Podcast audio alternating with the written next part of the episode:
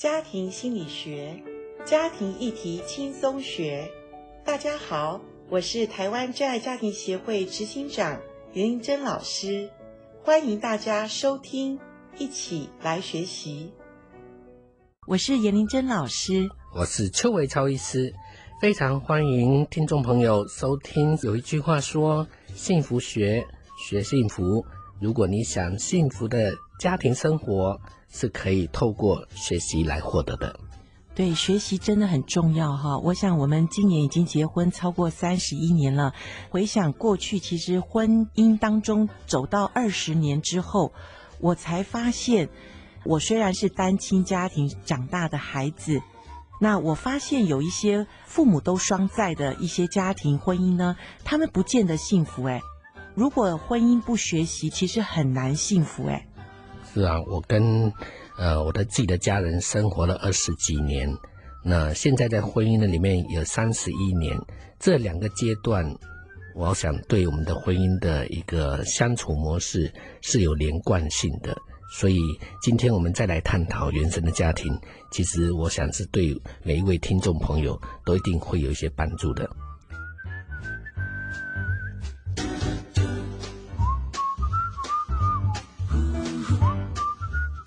今天我想我们谈到一个比较呃内在的，而且不容易去想到的事情，就是其实婚姻当中哈，我们好像就是两个人决定结婚，我们就走进婚姻的礼堂，然后我们就开始过柴米油盐的生活，然后不知不觉我们就生下了下一代，渐渐的进入生活，然后就婚姻两个人就开始过一些好像一般人的生活，可是婚姻中其实有很多的问题。婚姻当中，有的人说我本来不是那么脾气那么大的，可是不晓得为什么结了婚以后，我的脾气开始变大了。我本来觉得我还蛮有耐心的，可是结完婚以后，我发现其实我还没有耐心诶。那我觉得婚姻其实实在是很美妙哈，把一个人把他内在真实的状况都表现出来了。维超，你会不会觉得在我们三十多年的婚姻当中，这是很真实的一个现况？我再一次也提到说，之前我们所讲到的这个冰山的理论，其实如果说我们不结婚，可能我们所上面表现的看起来好像只是一个人生的一个表面，一个看起来很完整。那可是呢，在下面海底下面的很多东西，我们是没有呈现出来的。我记得有一个呃作家哈，他讲到说，婚姻里面哈，其实是一个塑造人。呃，一个最大的一个大熔炉，就是说，如果单身的人，他的个性、他的特质、他所有一些性情的东西，其实在婚姻的里面，其实真正才能够呈现出来，而且是一天二十四小时，一个礼拜七天，你逃都逃不掉。所以你的意思是说，如果一个人是单身的话，他可能很难知道他自己是什么样的一个一个真实的人。然后在婚姻当中，因为每一天二十四小时，然后一一个礼拜七天，就一直把它磨磨磨磨到他真的表现出他原来的真实状态。你刚刚所说的一个一个人怎么说他本来很有耐性，可是到婚姻里面啊，怎么会变得没有耐耐性？似乎好像在在讲我这个啊这个例子。为什么？因为我觉得我自己蛮有耐心的。可是当第一个小孩出来的时候。哦，小孩子两岁以后，他有他的主见，而不听话的时候，啊，似乎我们有时候不能掌握的时候，我们就开始讲话比较大声了。如果老二也来了，老三也来了，我们有三个小孩，我就说每来一个，我就要磨练我的耐性。所以后来我才知道，说我其实是不是那么有耐性的人。其实我不是在说你啦，因为真的面对好多的婚姻里面的问题，哈，真的是觉得。原生家庭或者过去我们的经验，真的就是呃牢牢的在我们的这个人身上，好像如果我们没有去刻意的去发现或者刻意的学习的时候，其实他不知不觉或者他就是一直的紧紧的跟着我们，然后我们就不知道怎么去解脱那个问题哈。其实前一阵子有一个太太哈，她就一直跟我谈到，其实这个太太跟我谈了已经已经好几年了。那我发现这个问题很深的，就在于说，早期她的先生真的有做一些对不起她的事，可是先生也悔改了，先生也回头了，可是这个太太呢，一直会觉得猜疑这个先生一直都没有变好，然后猜疑这个先生呃一直的对他有亏欠。呃，其实我平常不随便给人家挂保证的哈，因为我对这对夫妻是非常的熟，所以我跟他讲。你的先生真的已经回来了，你为什么还这么的呃不放心？而且他做一个小动作就会让你感觉非常的不安哈。那后来我帮助他看见，其实在他小时候，他就是在他的原生家庭里面，他有非常多的不安全的一个经验，所以呃呃这个东西其实在他内在潜藏的问题，他不知不觉，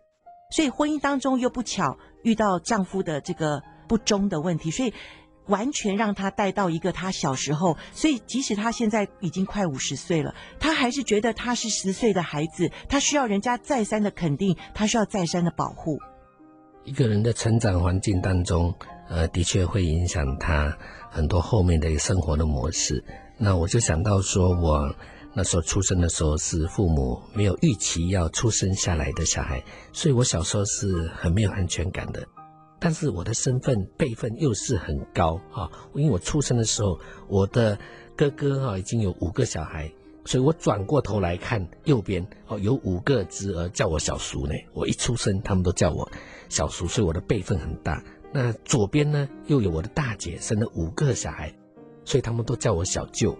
所以一方面我是被疼爱的小孩，可是一方面我的爸爸妈妈又有所要求，说你要让你的这个呃侄儿跟外甥哈，所以在这种环境当中，有时候我也会有一点点的混乱。所以呀，我今天为什么走进家庭事工的学习？因为我嫁给一个大家庭的孩子，今天让我好多的学习。老婆。没有想到我娶你以后，我竟然成为你的一个教材教案去学习的。对呀，没有办法啊！如果我要过幸福的日子，我一定要从那个混乱当中厘清到底什么问题，然后在问题当中，我要找出可以解决的方式。当然，不是只有你在呃学习，我自己学习的更多。那我也很感谢你，因为我觉得当我们越来越亲密的时候，我们可以把一些问题很坦诚的、很赤裸的可以谈出来。我觉得这个是夫妻里面最宝贵的。我们结完婚以后，两个人生活还 OK，可是有孩子出来之后。那我就发现我跟你差很多哈，譬如说在要求孩子这件事上，那我就觉得做爸爸的本来就应该做一家之主，然后就应该比较有权威一点。可是我们谈到你是家里老幺，那我也是老幺，所以我们两个人都呃不太会对孩子有一些规范。那我是因为没有办法，我是因为没有爸爸，所以我会对孩子至少会要求。可是我一直觉得，呃，你在对孩子的要求上你比较弱，那这跟你原生家庭有没有关系？是有很大的关系。那我很感谢我爸爸妈妈帮我生下来，那他们很爱我。可是因为我的爸爸，我不晓得为什么什么因素，可能少年不得志，还是有一些信心上的软弱，所以他就常年的被这个酒精控制了。所以我一天里面可以看到他两次要喝酒。那没有喝酒的时候，其实还不错，蛮慈祥的。那可是，一喝酒完就发酒疯，我们都不敢去跟他就是谈话哈。所以养成我一个就是逃避的个性，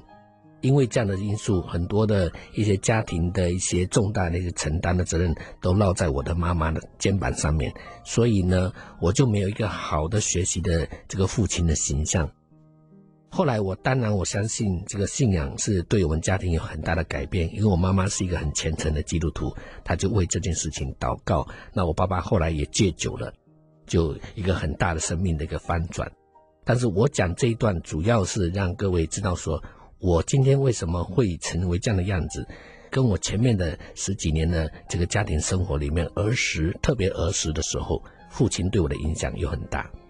早期在结婚十几年之前的时候，我觉得，呃，我一直不了解，然后我一直期待你，希望你能够好像有一些改变，可是我觉得那是痛苦的来源哈，所以呃，我毅然决然觉得我要学习这样子，所以我我可以想象中说，在你的原生家庭里面，其实你们家庭也也在，譬如说有一些事情发生的时候，你们可以家人一起来讨论吗？或者家人一起寻求帮助吗？因为我们家庭很大嘛，就十几个小孩，如果再加上一些侄儿们，早期是三代同堂，可以一个房间一个家里面可以住二三十个人。如果每个人都在那边吵来吵去的话，我看会闹翻天的。所以，当有时候大家都把自己的事情自己往肚子里面吞，哈，那你有受伤的，就像一只小狗一样，躲了个角落里面自己舔你的伤口，然后慢慢让它复原，啊，那有些事情可能就不要讲，比讲更好。所以就让你觉得说，哎，反正。柳暗花明又一村嘛，天无绝人之路啊，所以养成我这种又乐天派嘛，又有一点悲观主义，就是会觉得说很怕冲突，很怕死亡。有我听过这样的一对夫妻，呃，一个先生他就是呃，爸爸是军人哈，长期不在家，那妈妈照顾几个孩子很辛苦，然后家里的经济又不好。所以妈妈常常就是很多的埋怨。那这个呃，身为老幺的这位丈夫呢，结婚之后，他也是常常话都放在心里面不说，让这个太太也觉得很困扰，也是就是夫妻关系就很疏离哈。因为先生也不知道怎么去表达他里面的感受，还有他遇到问题的时候，他其实有一个很好的太太，他不知道怎么去寻求太太的帮助，所以长期以来他们的婚姻关系就很。很冷漠，很僵硬，直到说他们发现他们要学习，然后先生就愿意打开来哈。但是他的原生家庭就是这样，就是跟你很像，回到家就只能躲到房间里自己埋头苦干，或者自己把一些受伤的东西就埋在他的心里面，不敢跟别人说。其实这对婚姻是蛮有杀伤力，尤其是做丈夫的哈，男人不说，女人很难去把它打开。对啊，老婆，我经过这么三十一年的学习，如果加上前面五年的这个恋爱，有三十六年，那我就到现在目前为止，我还不是完全真正的完全了解你呢。但是我觉得有一些慢慢打开以后，也知道说哦，你是在单亲的家庭里面，我想也是有一些呃影响，是不是可以跟我们听众朋友来分享一下呢？对啊，单亲家庭的孩子，他当然从小没有呃，就是没有父亲或母亲。那没有父亲的话，我觉得主要的问题就在说，父亲大部分在家里是一个像一个遮风避雨的一个海港嘛。那回到家，别的小朋友在小时候欺负我的时候，我都回去好想有一个爸爸来帮我出头，可是没有爸爸，所以我们家的兄弟姐妹，我们都养成比较独立。好强的个性，那我也记得在婚姻的早期，其实，呃，我也很坚强哈。那当然也是因为你觉得我像你妈妈，因为你妈妈在家里面就是扮演的就是要坚强的角色，所以我我们之前讲说，在婚姻中你在找妈，我在找爸嘛。那这个都是我们在婚姻中不知不觉，没有人教我们，我们也不懂。可是这样子就影响到我们的亲密关系哈，我们不太会知道怎么打开自己来说我们里面内在的需要。那不过我觉得学习很好，让我们可以知道，呃，我真正的需要是我需要一个好朋友，然后我需要呃告诉你我软弱的地方，然后告诉你其实我就是被这样带大，所以有时候我会要求多一点。那是不得已的事，所以你能够接纳、看见，那我也觉得，呃，这是我们可以慢慢的打开来谈话的原因之一。因为我们有信仰，我们是基督徒，所以我们呃知道以后呢，我们就要学习。那我记得那时候我们有去参加一些呃课程，比如说走过童年啊，还有自我成长啊，那甚至认识自己的个性，还有九型人格啊，还有一些夫妻成长的课程。都可以帮助我们哈，能够在成长当中先学习改变自己哦。在婚姻当中，我想很大的问题都是比较自我中心，都觉得要对方先改变，对方你改变才是幸福的这个关键。可是殊不知，真正需要改变的是先从自己开始。对呀，就是因为我们的原生家庭都不健康，我们。我们结了婚之后，我们都很期待我们的配偶能够把过去原生家庭没有给我们的爱来补足我们嘛，哈，就像呃，你大家庭成长的，你其实也觉得呃需要人家肯定你，需要人家呃去。多一点鼓励你，然后多一点看见你所做的。那我是因为没有爸爸，所以我很需要别人呃能够呵护我，能够多一点的关照我。那这都是我们在原生家庭里面从小我们期待得到爱，却没有完全得到爱的时候，我们会不知不觉走进婚姻的时候，我们希望对方去弥补过去我所缺乏的那份爱。我想每一个走进婚姻里面的，我们都不知不觉会带有这种的期待。可是如果我们不打开我们原生家庭的问题，也许我们的期待会变成失望。听众朋友。原生家庭就像我们人体里面的一个脑神经系统，就像我们的计算机或者是电脑，因为很多的这个输入的这个程式造就了我们今天这个样子。但是各位想过吗？如果电脑跟计算机它需要一个重整，啊，重新把它更新的话，它还是可以变成一个比较好的运作的一个一个一个机器，一个有机体。所以我相信上帝可以帮助每一个人愿意来到他面前的。人是软弱的，是力气不够的。可是信仰的力量，上帝的力量可以胜过一切。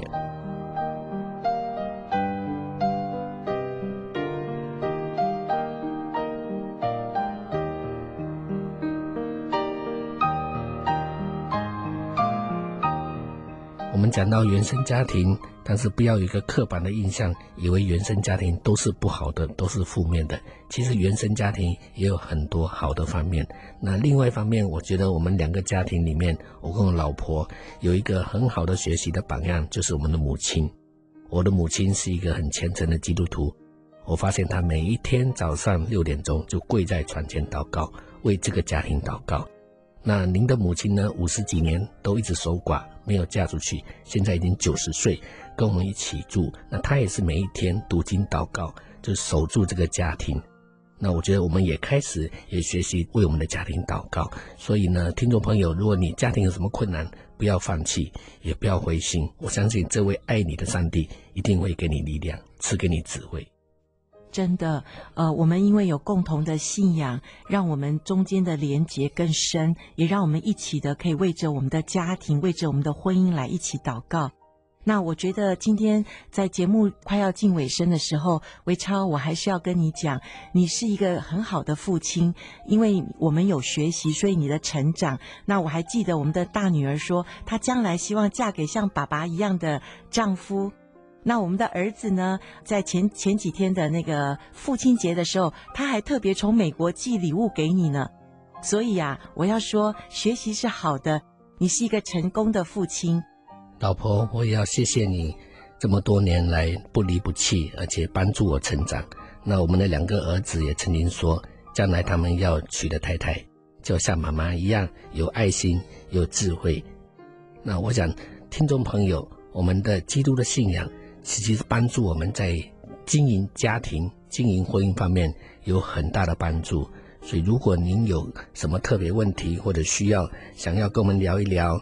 可以呢，就上我们的台湾真爱家庭协会的网站，打电话八七三二八零一九，前面的区域号码加一个二，我们很乐意来跟你们来谈。那请你继续锁定，让幸福在你家，在我家，在我们的家，让我们一起学习迈向幸福。